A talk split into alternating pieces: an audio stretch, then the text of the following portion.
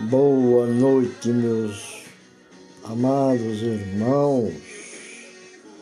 Estamos ouvindo um louvor através das redes sociais. Hoje eu quero falar sobre o Evangelho, primeiro a Pedro, capítulo três. Eu quero dar uma panorâmica antes, porque nós que lemos a Bíblia, o Antigo e o Novo Testamento, quando falamos de profetas e apóstolos, não podemos falar que é estranho para nós, porque o crente, ou é, ou aquele que é fiel à sã doutrina, conhece. Não devemos estranhar, porque alguém nunca leu, explanou. Então, aqui, aqui tem uma explanação bíblica, que eu vou transmitir através do, das plataformas digitais da Igreja Evangélica de Missões, do qual eu faço parte e represento na comunicação com os irmãos. Primeiro assim, é, é primeiro Pedro, capítulo três, verso primeiro. Ele fala dos deveres conjugais. Aquele constituído por Deus, que é o casamento. Então, vamos lá. Diz, primeiro versículo, Sem, semelhantemente, vós, esposas, estejais sujeitas aos próprios maridos, para que, ainda que alguns não obedeçam à palavra, por meio do comportamento das esposas, sem palavra, seja ganho. Sem, quer dizer, sem, sem nenhuma palavra, não é cem vezes, não, é sem palavra, sejam ganhos. Então, primeiro Pedro, capítulo três, o verso. Mas no capítulo três, de, nesse versículo primeiro, até o três, até o seis, ele fala sobre, que diz assim, mulheres, sede vós igualmente deixando as implicações da santidade para os escravos. Pedro se dirige às mulheres casadas. Pedro se dirige às mulheres casadas. A estas ele aconselha, sede, submissas a vossos próprios maridos. É... Efésios também, vinte e cinco, e Efésios cinco, vinte e dois, também fala sobre essas regras. A regra do amor divino continua como pano de fundo. O marido é reconhecido o líder dentro do lar. O marido é o líder dentro do lar e o honesto comportamento das mulheres, sua conduta prudente e controlada dentro do lar, levará alguns a Cristo.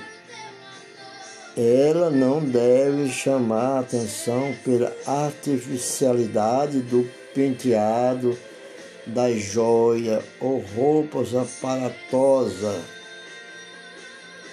mas deve se distinguir pelo espírito manso e tranquilo, tão raro no mundo e tão estimado por Deus. O apóstolo Paulo cita muito também sobre essa sentença, esse comportamento das mulheres, a igreja de Coríntios. Me chama a atenção, não viés à igreja com adereços, porque assim também aquelas que, que são indignas também usam, né? Então, continuando aqui, no versículo primeiro, né, explanando aqui, diz, as esposas dos patriarcas são apontadas como exemplo de comportamento. Nós vamos encontrar também no versículo cinco, esse comportamento. Ao que parece, os enfeites espalhafatosos e clamativos são considerados contrário ao espírito de modéstia diante dos maridos. A mesma implicação parece existir em Primeiro Timóteo, no capítulo dois, verso nove até o doze. Timóteo também fala sobre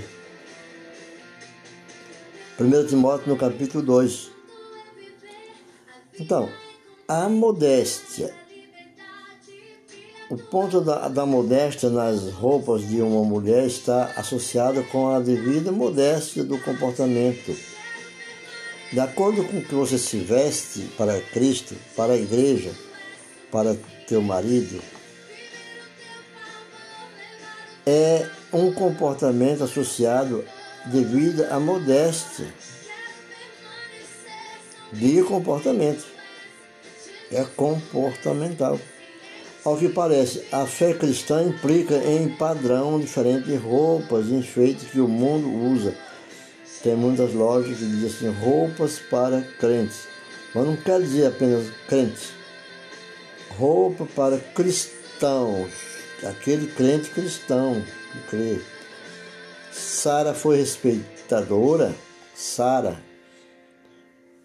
foi respeita, respeitadora da liderança de Abraão, é, clamando de Senhor. Ela chamava ele de Senhor. Gênesis dezoito, doze. O verso seis lembra daquelas mulheres cristãs que são filhas adotivas de Sara, cujas filhas vocês se tornaram,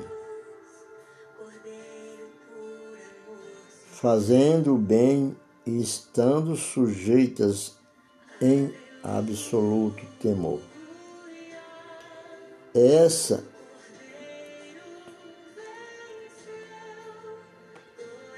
a mensagem que Deus fala. Então, não devemos ser uma pessoa artificial.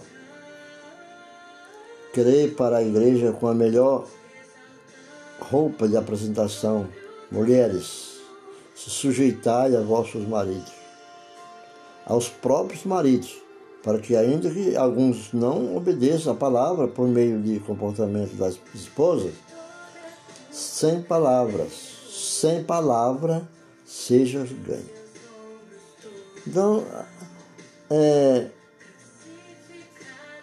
mulheres sedivosas, igualmente deixando as implicações de santidade para os escravos. Então, esse, esse comportamento que ele fala é muito claro o que ele quer dizer. Não é ir para a igreja e com desfile, porque assim também andavam aquelas que não eram cristãs. Então isso implica muito em padrão diferente de roupas e enfeites. Como diz aqui o exemplo de Sara. Sara chamava seu marido de Senhor. Ela tinha dois senhores, o Senhor Abraão e o Senhor Deus Todo-Poderoso. Lá em Gênesis dezoito, doze, nós podemos consultar. Lembrar aquelas mulheres cristãs que são filhas também adotivas de Sara. A mãe da igreja, Sara. Então, cujas filhas se tornaram em absoluto temor. E no verso dois, eu falei só no versículo, versículo um. Eu quero explanar o verso dois, eu, de primeira Pedro três, que diz: quando eles observarem o vosso comportamento puro e com temor, né?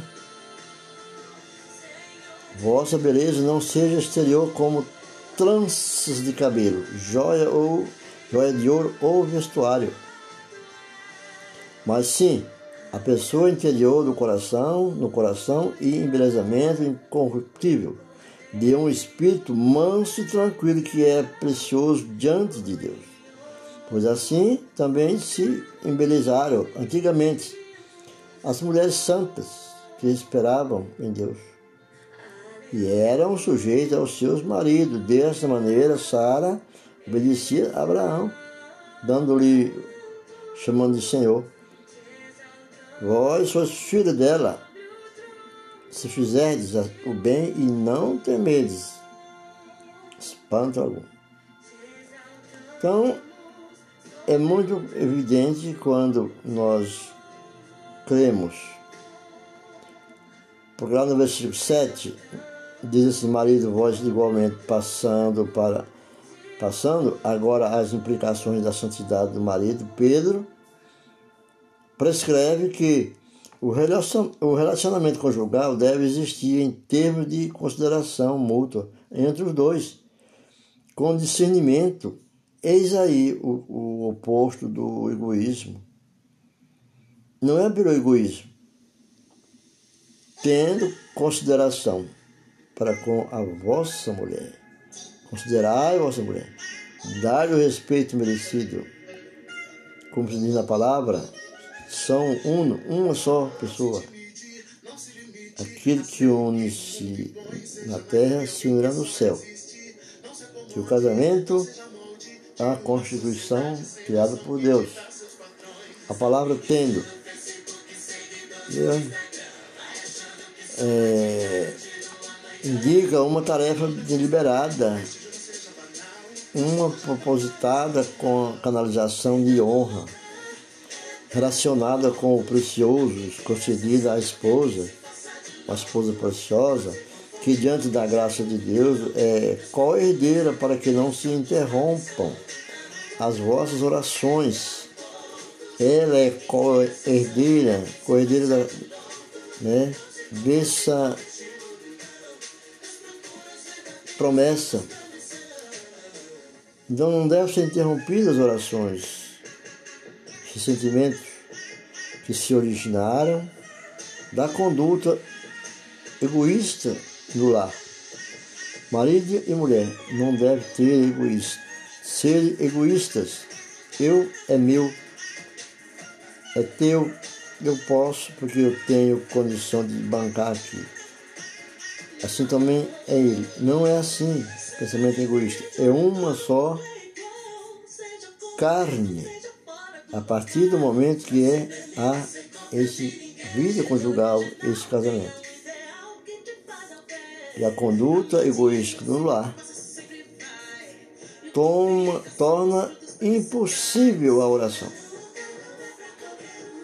O egoísmo no lar de uma família crente torna impossível a oração eficaz. As orações não são eficazes. A oração eficaz tem de ser sem ira. Assim também diz Timóteo, primeira Timóteo, no capítulo dois, no verso oito. Então não adianta nós querermos ser o Senhor, por quê? Porque nós não podemos